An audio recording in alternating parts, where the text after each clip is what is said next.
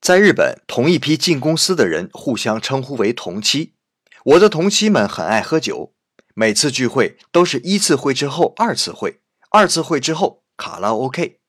总有一两个人进了卡拉 OK 就开始脱衣服，直到一丝不挂。当然了，你可别想歪了，这都是男人。日本男人喝多了脱衣服这事儿本身不少见，而奇怪的是，年轻的大学生不会脱，成熟的四十多岁的人也不会脱，就集中在二三十岁人身上。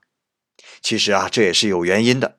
二三十岁的人正好是公司的骨干力量，工作压力很大，和领导下属一起喝酒肯定不会这么放肆。而同期之间很随意，那承受能力差一点的人就借着耍酒疯发散压力了。而他们其实啊没有真醉，每次脱完之后又都会主动下跪请求大家原谅。